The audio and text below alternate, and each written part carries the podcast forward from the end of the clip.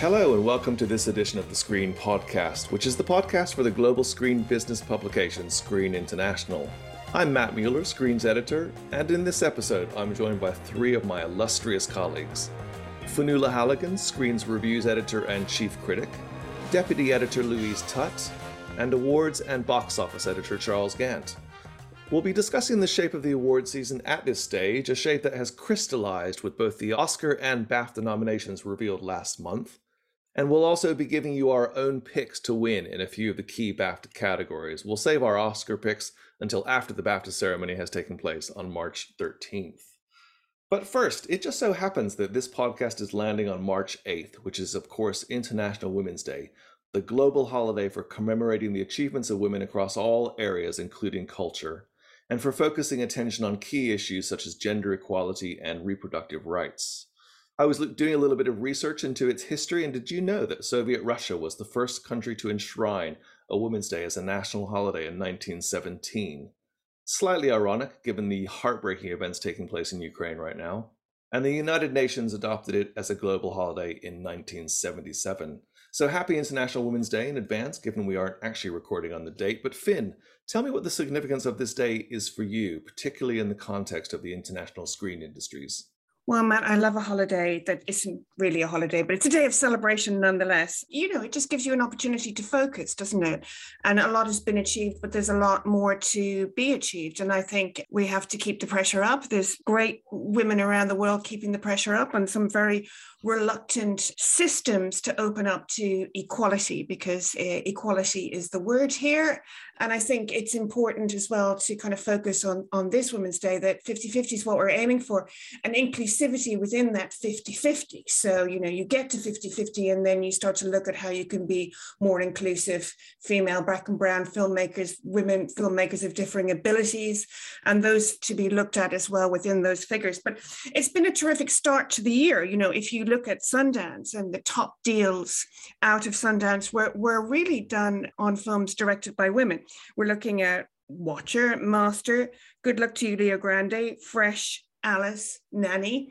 It has to be said, though, that a lot of these films were about the nightmare of being a woman and the nightmare about being a black woman and, you know, a woman of color. So uh, that's that's interesting development, and we'll expect these to come on during the year. And then we moved on to Berlin, and the Golden Bear was won by Carla Simon with her film Alcarràs.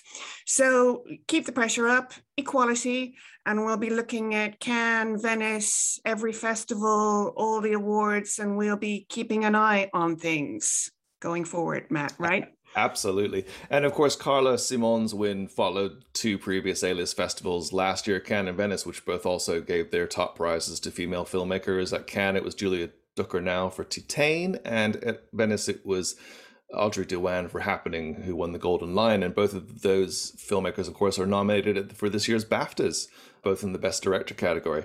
Oh, before I forget, Finn, of course, you'll be talking to Nina Menkes later as well as part of our International Women's Day coverage. And look forward to hearing your chat with her. Uh, yes, that's Nina Menkes. She's a well known independent feminist filmmaker of many years standing and of many years prestige, but also she has a lecture that she's been taking around the world tirelessly. And she's made that lecture now into a film, which premiered at Sundance and it was at Berlin as well. And it's going to be at Copenhagen Docs, which is coming up very shortly. And it's called Brainwashed. And it looks at how we literally see women on screen. I mean, when she boils it down and she picks it apart, it's an amazing film to sit through and realize that it's actually we're conditioned through through how we've been trained to view women. So stay tuned for that later on. We'll look forward to that. Well, let's move now on to awards race. And Charles and Louise, I'll come to the two of you next. So we had the BAFTA nominations on the 3rd of February, followed by the Oscar nominations on the 8th. What did the two sets of nominations reveal to you in terms of which titles have the momentum at this stage, which ones might be fading a little bit, or is this race still completely wide open in both ceremonies? Well, I think that it is actually quite wide open. I thought it was interesting that in the la- our last print weekly, where we talked to our anonymous panel of awards voters, and I looked at what they were telling us. Now, I know this is a very sort of small sample, but I was really impressed and a little bit surprised just how diverse people's picks were. I kind of thought that we were really getting down to a battle between The Power of the Dog and Belfast in terms of the, the big wins in the big categories. But I'm having seen those votes, I know it's a very small sample, but I do feel I'm no longer quite so sure about that. What do you think, Louise? That's interesting because I wonder if things are moving towards Belfast, I feel, in Best Film. I think that it has resonance in our times right now with the conflict in Ukraine, with the war in Ukraine, and a film about the impact of war on a young boy seems to just have that resonance. And I think, certainly with BAFTA voters, it's a British film with a British cast about a UK storyline. I don't see either Don't Look Up, Dune, or Licorice Pizza making it at the final hurdle. And the power of the dog, as we know, people do love, but I do pick up a reluctance to vote for a Netflix film that hasn't been released in cinemas to the degree that Belfast has, which had a, you know, such a beautiful theatrical campaign. The thing about Netflix, I mean, I do feel that now the streamers are so strongly in the mix, not just with Netflix, but also Apple and Amazon for me, I'm, I mean, maybe I just speak to different people, but that isn't really a, a topic that's really come up. I do meet people who just are not, you know, loving the power of the dog. I meet plenty of those people. But what I'm finding is, is a lack of consistency about the film that they do love. And particularly at the Oscars, where you've got a list of 10. I agree with Louise that, I mean, I think Louise is making a very interesting point about Belfast and how it might resonate with voters. And I, I have a slight concern with Belfast, but because it's also at the BAFTAs, it's up for Outstanding British Film. When people fill out their ballot, there is the danger that they feel, oh, I can vote for Belfast in Outstanding British Film, and then I can give my other vote elsewhere. And people who want to spread the love may do that. Yeah, tactical voting, which is obviously uh, is something that does happen. I mean, we you know we all speak to people who do tactically vote, and it's a very you know common common thing amongst voters to sort of spread the love a little bit amongst the many films that they might like across an award season. And the power, the power of the dog, uh, which I had assumed was ineligible for British film, apparently it was not submitted for British film, but may have been eligible based on the creative components of it, with uh, two UK based producers. So it's kind of interesting that if Netflix actually perhaps tactically chose not to put it in British film because they didn't want to kind of win the consolation prize. I think outstanding British film is a really interesting category this year, as always, because there are, as always, again, some very strong contenders that are independent British films that really have come from the independent UK film sector. I'm thinking specifically of Alim Khan's After Love and Clio Barnard's Ali and Ava. And I think that possibly After Love has a lot of goodwill behind it. And I wonder if that will sneak the win in Outstanding British Film. I think that's an interesting point. Point. My thoughts there are that because there are a number of different sort of smaller British independent films that I'm hearing a lot of support for, so you've got, for example, After Love, Ali and Ava, but also Boiling Point and and then passing as well. I kind of wonder whether that slightly splits that vote in different directions and that there isn't perhaps a film that everybody is getting behind. Although if there is one, I guess it would be After Love. I still think though this has got to be Belfast's to lose. I mean, it, it is such a a strong. It's showing so strongly across the nominations that to me, it would seem pretty extraordinary for it, for it not to win. Yeah, that's an interesting point. And then, of course, you know, that does potentially indicate a, a, more of a struggle in the best film category for Belfast to take that prize as well. Although, of course, that's perfectly possible. But with, you know, The Power of the Dog still being a, quite a strong contender. And I think there's a lot of love out there for Don't Look Up and Dune as well. I mean, there's a lot of people that people have really responded quite positively to Don't Look Up in a way that maybe we hadn't anticipated when it first dropped on Netflix around Christmas time. Uh, and Dune, of course, is has got a passionate fan base, and that that for sure will be a film that is going to score extremely well in the craft categories, both at BAFTAs and the Oscars. I think we'll see a lot of wins for for that film across the board. So it's it's it's a pretty open race, uh, but yeah, interesting to to see how things shape up. Finn, anything you want to add at this point? I thought Boiling Point was kind of sneaking in there a little bit as well. What do you think, Charles? I mean, I, I, th- I think that's got a bit of wings that that film, or hot air, or whatever, steam, rising steam from the kitchen. I'm a fan of Boiling Point. I don't know how wide and strong the support is. I mean, it didn't perform at the British Independent Film Awards as strongly, uh, well, certainly not as strongly as After Love, which you know virtually swept them. So I kind of wonder, yeah, whether it will go the distance. Well, before we move on to what our own personal picks are going to be, I wonder if we could just quickly talk about the acting categories. We're not going to do our picks in the acting categories. Again, they are quite different between the BAFTA and the Oscars, mainly because of the jury-led system that applies to the BAFTA nominating process for these for these categories. Uh, and also at the BAFTAs, there are six nominees in each category, whereas the Oscars are five. But it is interesting the kind of divergence, isn't it, Charles? Certainly, like in, for instance, in in the leading actress category, where Lady Gaga made the cut for BAFTA, but despite the fact that she was considered one of the front runners all all season, she didn't make the cut for the Oscar nominations. And then vice versa, Kristen Stewart, who everyone's been considering a front runner from the very beginning, was left off the BAFTA nomination list, list but did make it to the Oscar shortlist. So, are there any kind of uh, interesting other things you want to sort of mention in the acting categories? Well, there are categories where there is sort of a lot more overlap or some sort of overlap in key areas. The actress category, yeah, is a bit of a head scratcher where you've got six women nominated at the BAFTA and five at the Oscar, and they're all completely different. And of course, you know, there are some what I would say slightly more populist choices in the mix. And I think that is a result of the fact that this year the um, top two choices in each of these categories from the long listing round were automatically nominated. And I think we can assume that Lady Gaga was one of those and probably Leo DiCaprio in Best Actor.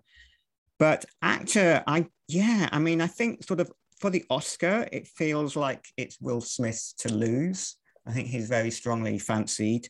I had assumed his strongest contender was Benedict Cumberbatch, but I didn't see, I know it's a small sample, but our awards whisperers were not really pulling in that direction. I think Stephen Graham actually has a real shot. I know that Matt, you just mentioned Boiling Point. This could be an area where Stephen Graham, he's such a admired actor in the UK for his television work and his film work. I think that he's probably someone that if you worked with him ever, you're probably rooting for him and pulling for him. And to do a, a film, you know, that's a one-shot take, it's a pretty uh, that's you know really significantly resting on his shoulders. I think there is a lot of um, support there, but because Adil Akhtar is also nominated for Ali and Ava, I think that does also potentially split that vote, where the same kind of people that would perhaps look at a British indie film, you know, th- those people, their votes may, may be divided.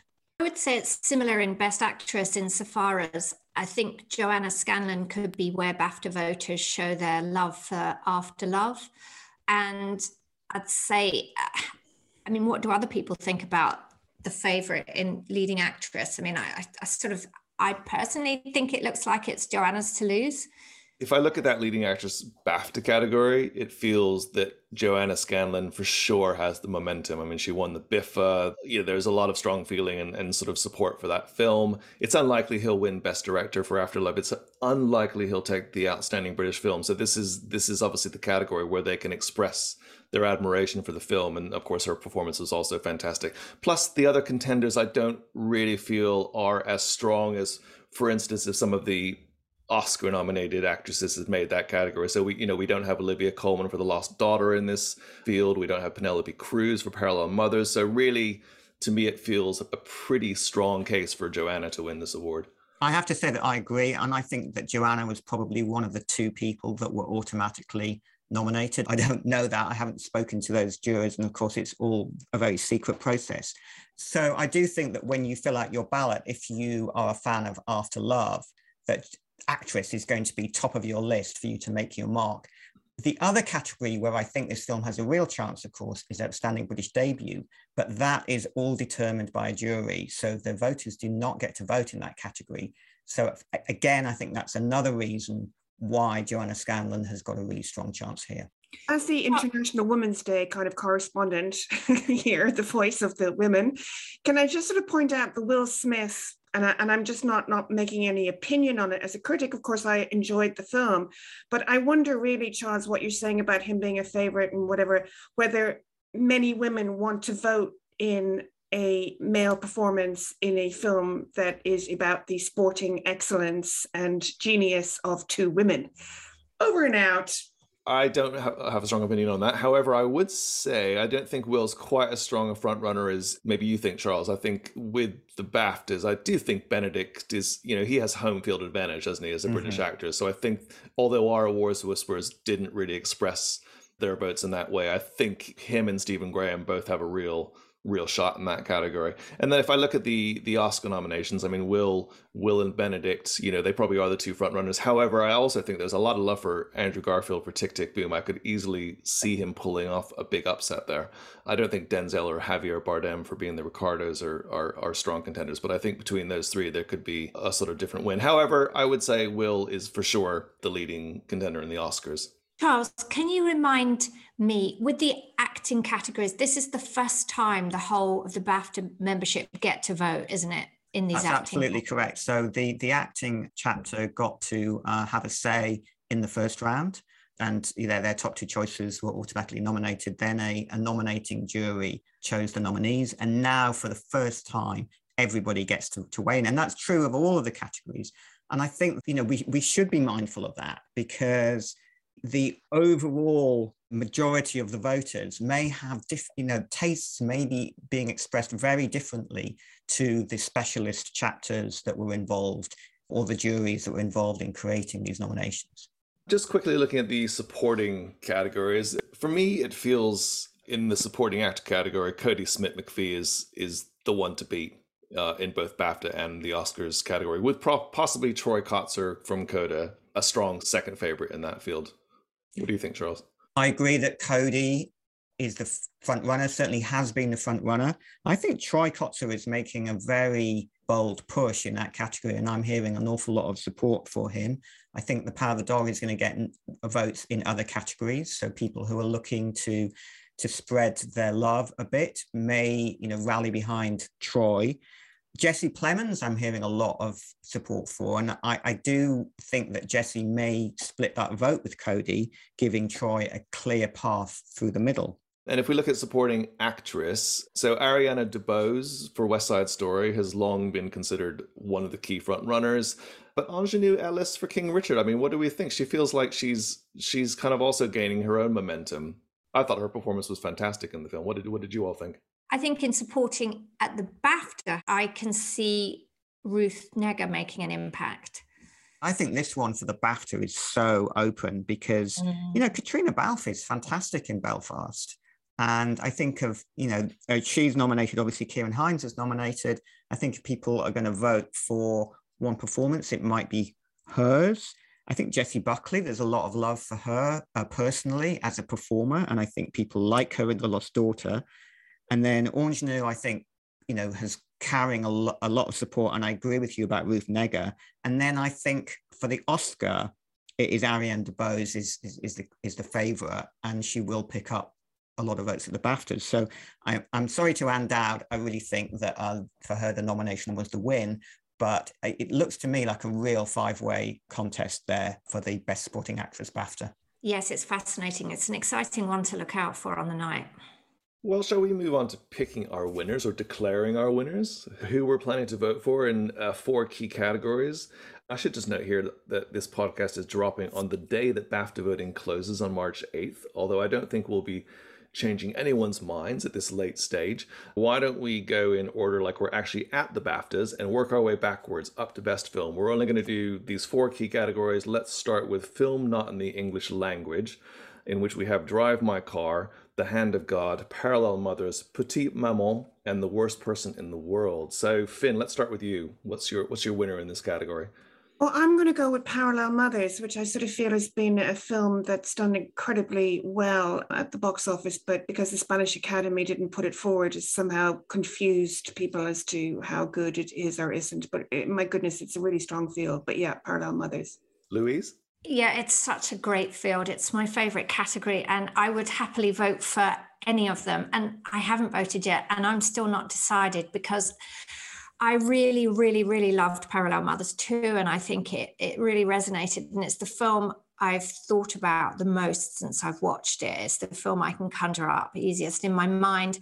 But I also love Petite Maman, and I would love Celine Sciamma to win. So it's between those two for me. Charles. So this is like my pick rather than who I think will win because I I was going to say who I thought might win is actually Pedro Almodovar for Parallel Mothers, because although that film was not, you know, in the mix for Oscar, his films have won this category three times before.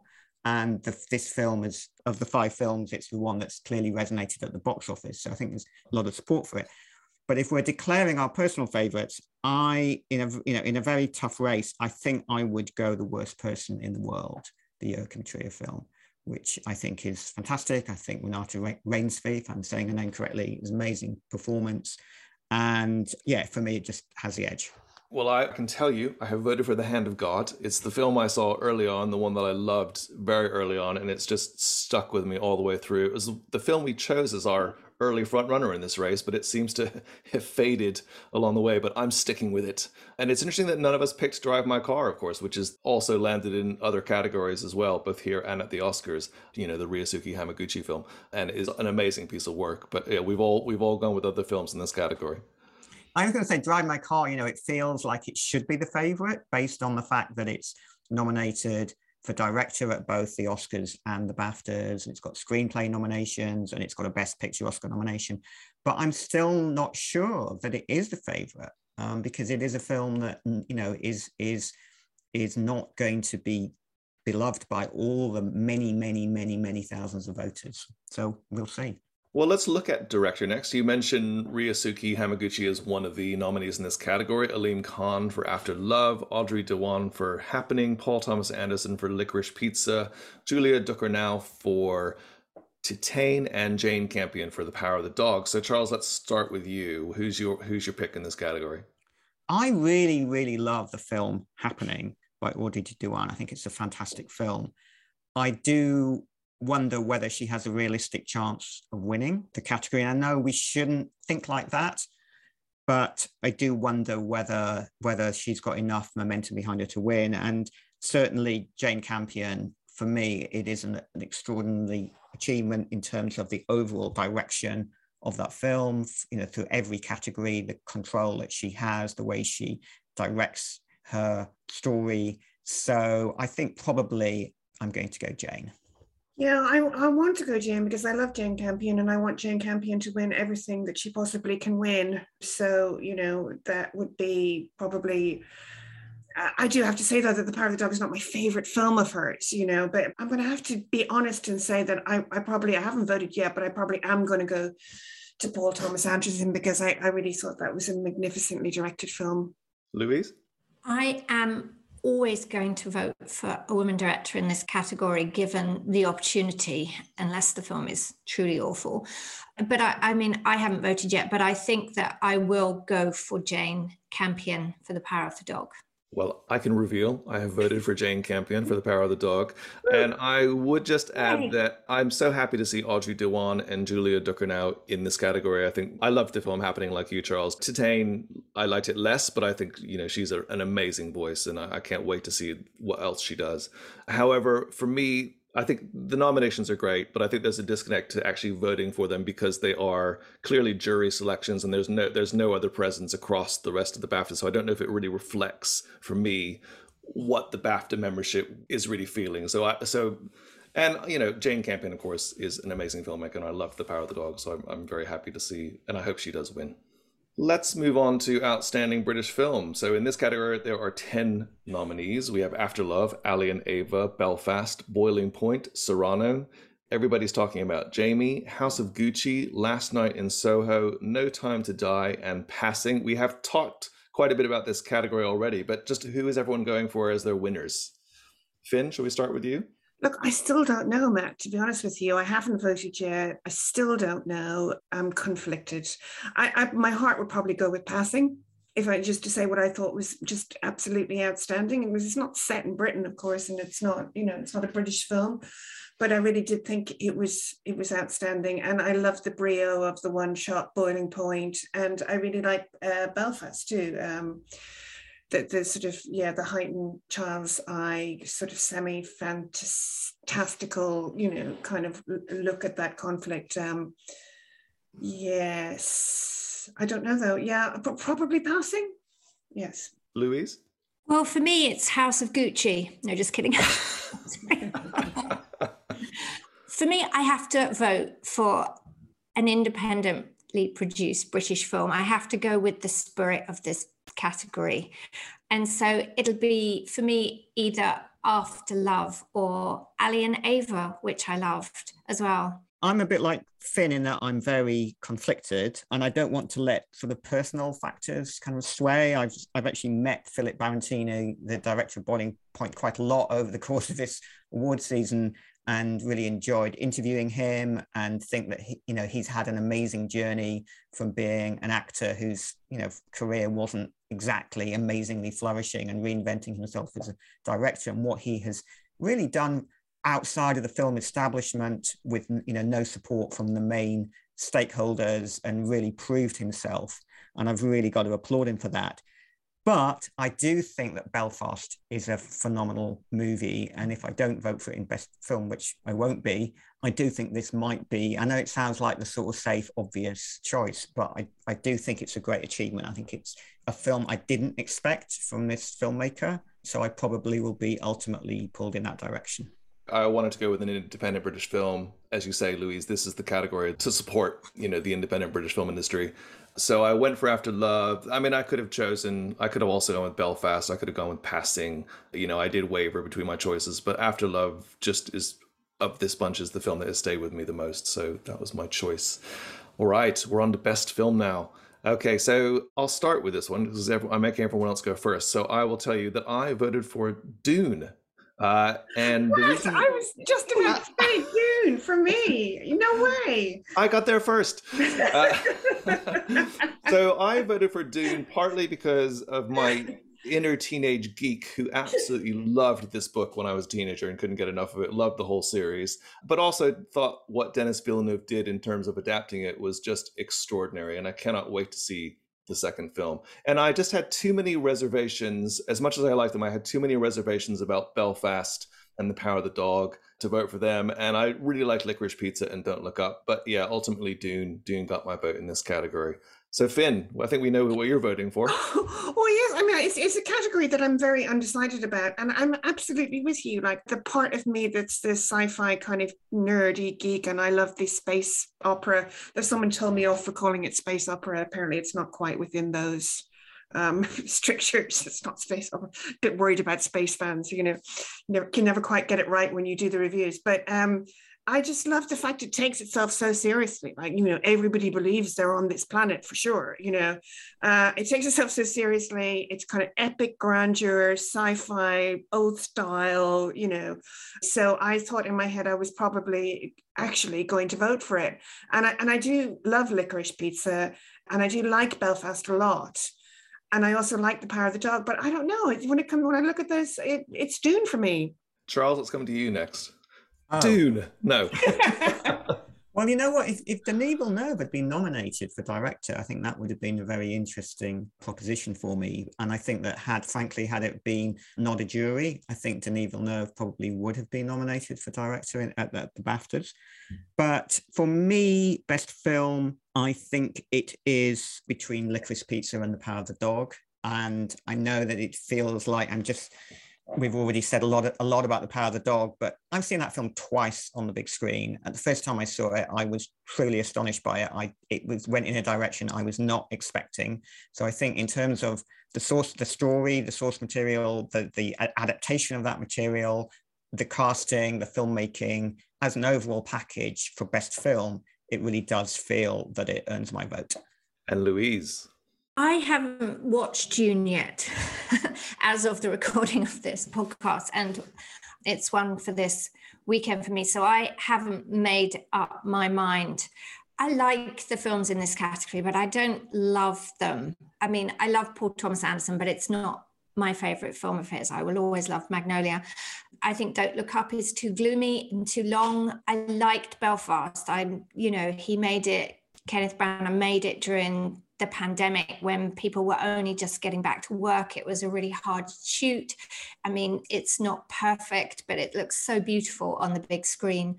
And The Power of the Dog is Jane Campion, and it's a great film, and I like it a lot, but I don't love it. So I am undecided at this stage. If I had to vote now, it would be Belfast, but I haven't watched Dune, so I need to watch Dune quickly, though it's not a quick watch. So, Finn, Louise, and Charles, thank you very much for sharing your picks. We'll see how predictive we are when the BAFTA winners are revealed on March 13th at the Royal Albert Hall. And just to highlight some other key dates as we thunder into the home stretch of awards season, the DGA Awards ceremony will take place on March 12th, and Oscars' final voting window opens on March 17th before the ceremony takes place on the 27th. On Monday, March 28th, next year's award season kicks off officially. Kidding, let's not think about next year's award season just yet. But Finn, in honor of it being International Women's Day, we are now going to hand over to you for your interview with Nina Menkes. We'll look forward to listening to that, and Louise and Charles we'll see you later. Thank you, Matt. I'm very lucky to be here with Nina Menkes, who is a renowned independent American feminist filmmaker, or we'll find out from her later whether that's how she describes herself. She's currently in the process of having a bicoastal retrospective of her films in New York and Los Angeles, including such titles as Magdalena Viraga, The Great Sadness of Zohara, and Dissolution. She's also the director of a documentary called Brainwashed Sex, Camera, Power, which premiered at the Sundance Film Festival in January, went on to Berlin, and will also be in Copenhagen Docs later this month. The film is an extension of her academic lecture, Sex and Power, the Visual Language of Oppression. Nina, welcome to the Screen Podcast, and thank you very much for coming on. This is actually coming out on International Women's Day. So, can I start by asking you what does International Women's Day mean to you, if it means anything? Well, it's good that we have it. You know, it should be like every day is International Women's Day, or how about every other day is International Women's Day, right? Aren't women like 51% of the world?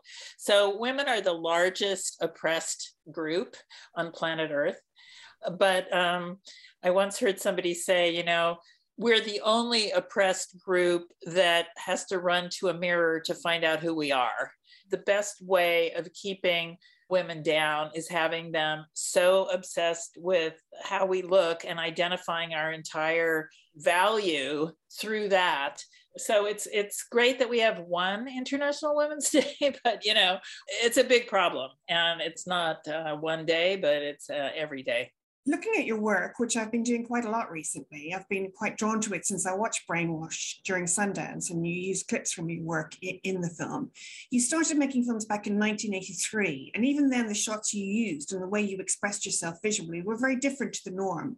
It's very, very individual work, Nina, and you've been described as a feminist filmmaker, but is that how you view yourself?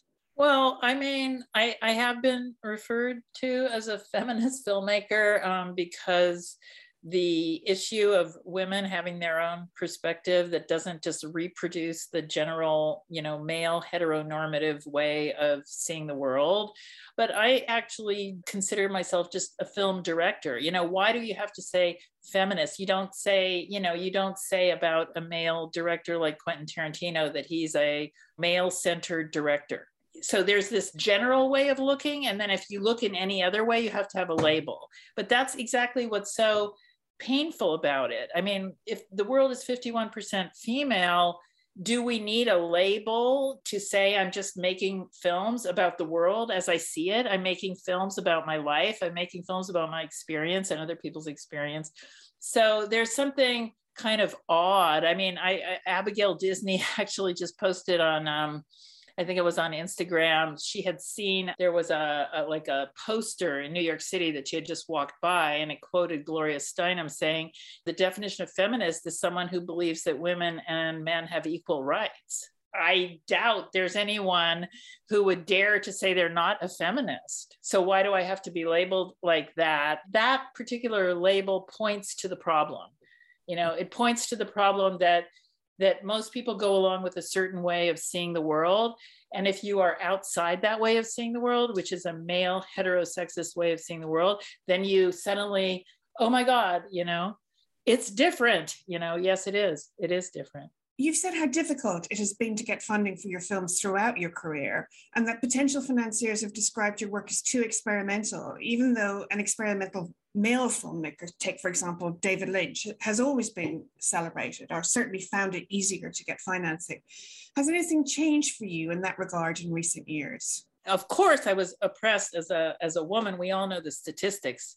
Women in the film industry have been completely shafted. Period. Full stop. Doesn't matter if you're experimental or narrative or whatever shafted no chances until very very recently there's there's been a slight shift and even that slight shift tends to prioritize women directors who are willing to perpetuate a certain way of presenting um, their women characters in film. And, and Titane is a good example of that we had been talking about Titane, which is the winner of the Palme d'Or last year. And of course, there are some shots in there which you and I both agree were a bit eye raising. And in fact, you included one of them in the documentary Brainwashed, and that's a sort of um, sexual dance with the car, really.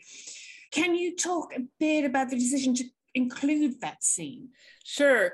Well, the first thing I want to say is to echo Bell Hooks, who said patriarchy has no gender. Women directors have indeed reproduced much of the same uh, heterosexist kind of uh, cinematic language as male directors. The fact that there's been less women doing it might have more to do with the fact that there's just less women in general making films but we see women reproduce this language you know you see it um, in brainwashed i i give quite a number of examples of that, including, you know, Sofia Coppola and including Titane. So let's think about Titane for a minute. It's a film that a lot of people are excited about, and I'm not here to critique Titane as a film, whether it's good or not. I'm just pointing out that the director indeed reproduced the same kind of sexually objectifying film language that you see, you know, from the beginning of time and up to the present. And the, the question is if she's trying to make a comment, people say, well, she's making a comment. You know, maybe she is and maybe she isn't. But my point is that we have not achieved the kind of liberation from this kind of language to a point where you can use the same old thing to make a point and as Julie Dash says in Brainwashed, quoting Audre Lorde, you know, the master's tools will never dismantle the master's house. And, and she says, you know, that phrase by Audre Lorde can be applied to the male gaze way of filming. So if you're just reproducing it and then saying, well, it's a comment, I'm going to say, hmm, I wonder if that comment is really working or not. I think that it's relevant that, you know, that particular shot was put into the trailer and it was reproduced a lot, probably more than any other shot in the film. That shot became the emblem of the film. And you you kind of wonder why. Because I mean that's one of the things I, I brought up in Brainwashed, which is that even if there's an ostensible intention because people sometimes say well does it matter about the intention you know if you have the shot of a woman's behind because you're sexually objectifying her, you know, from the point of view of a male heterosexual character? Or is it, if it's sarcastic or a comment, does that change? So, my position on that is that of course, the intent is important and it has an impact. But what I'm talking about is the direct to your gut impact of seeing these shots. Is that the best way to make a comment on these things? To reproduce them and give it to us again?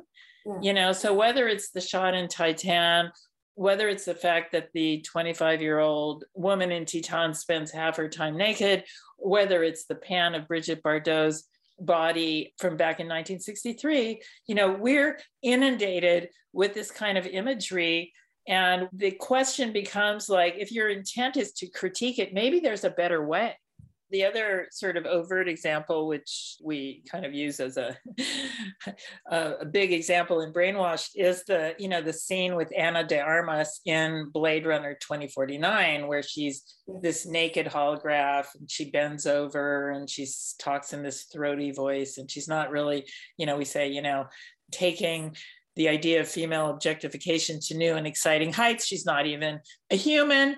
Now, that was also supposedly a comment on female objectification, you know, but these comments, to my view, completely backfire and just end up reinforcing the idea of women as sex objects.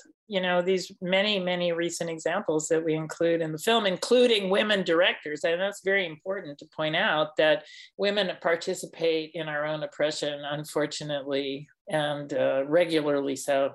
In Brainwashed, your main position, and it's a position that I completely agree with, is that shot design is gendered, that men and women are shot differently. When did that realization first come to you, do you think?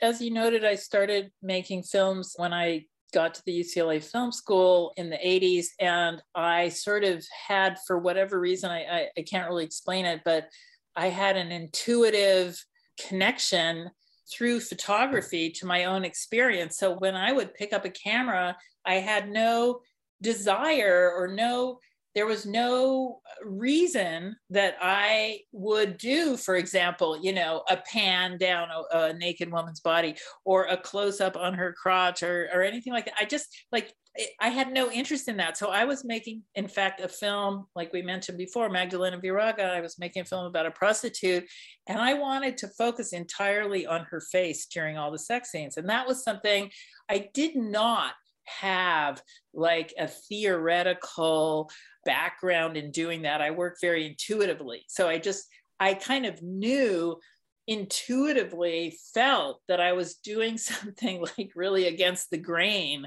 but I didn't have a theoretical background for it. I just was very personally sensitive. I did photography as a teenager, so I was always like very much feel things through the lens. That's I I shoot all my own films. So I experience kind of, if I can say this, I experience sort of truth through the lens. And I can feel when my shot is reflecting something true or not.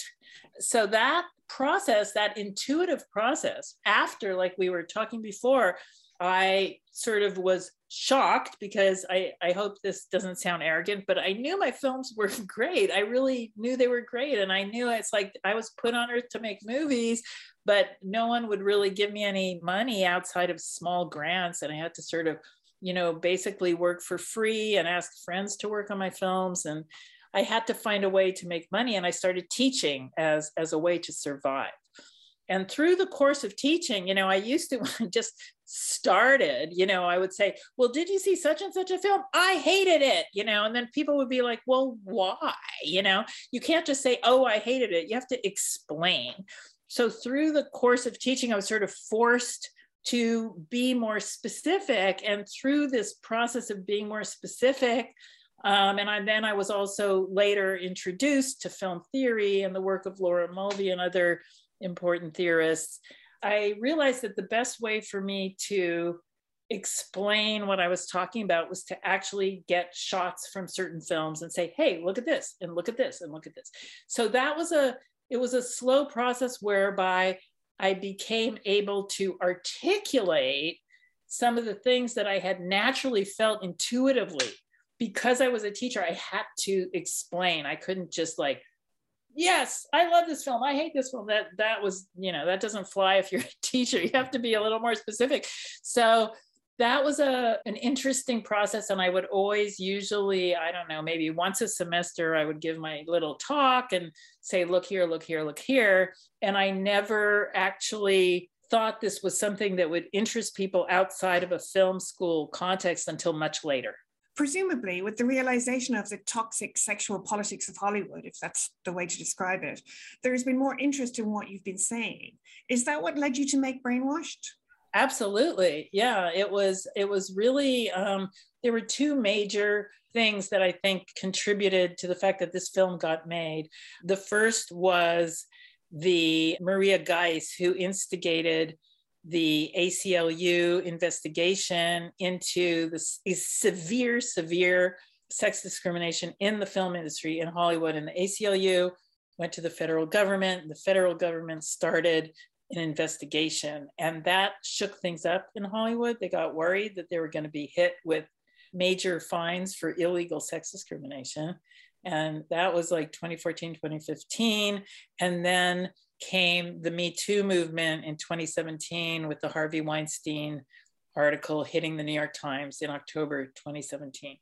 That was the point where I wrote a little essay for Filmmaker Magazine, and I tied in the visual language of cinema with employment discrimination and an environment of sexual abuse that we were all experiencing a short little essay which i thought you know 100 people might read. And this essay in the wake of the me too movement went viral. It was their most read article of the year.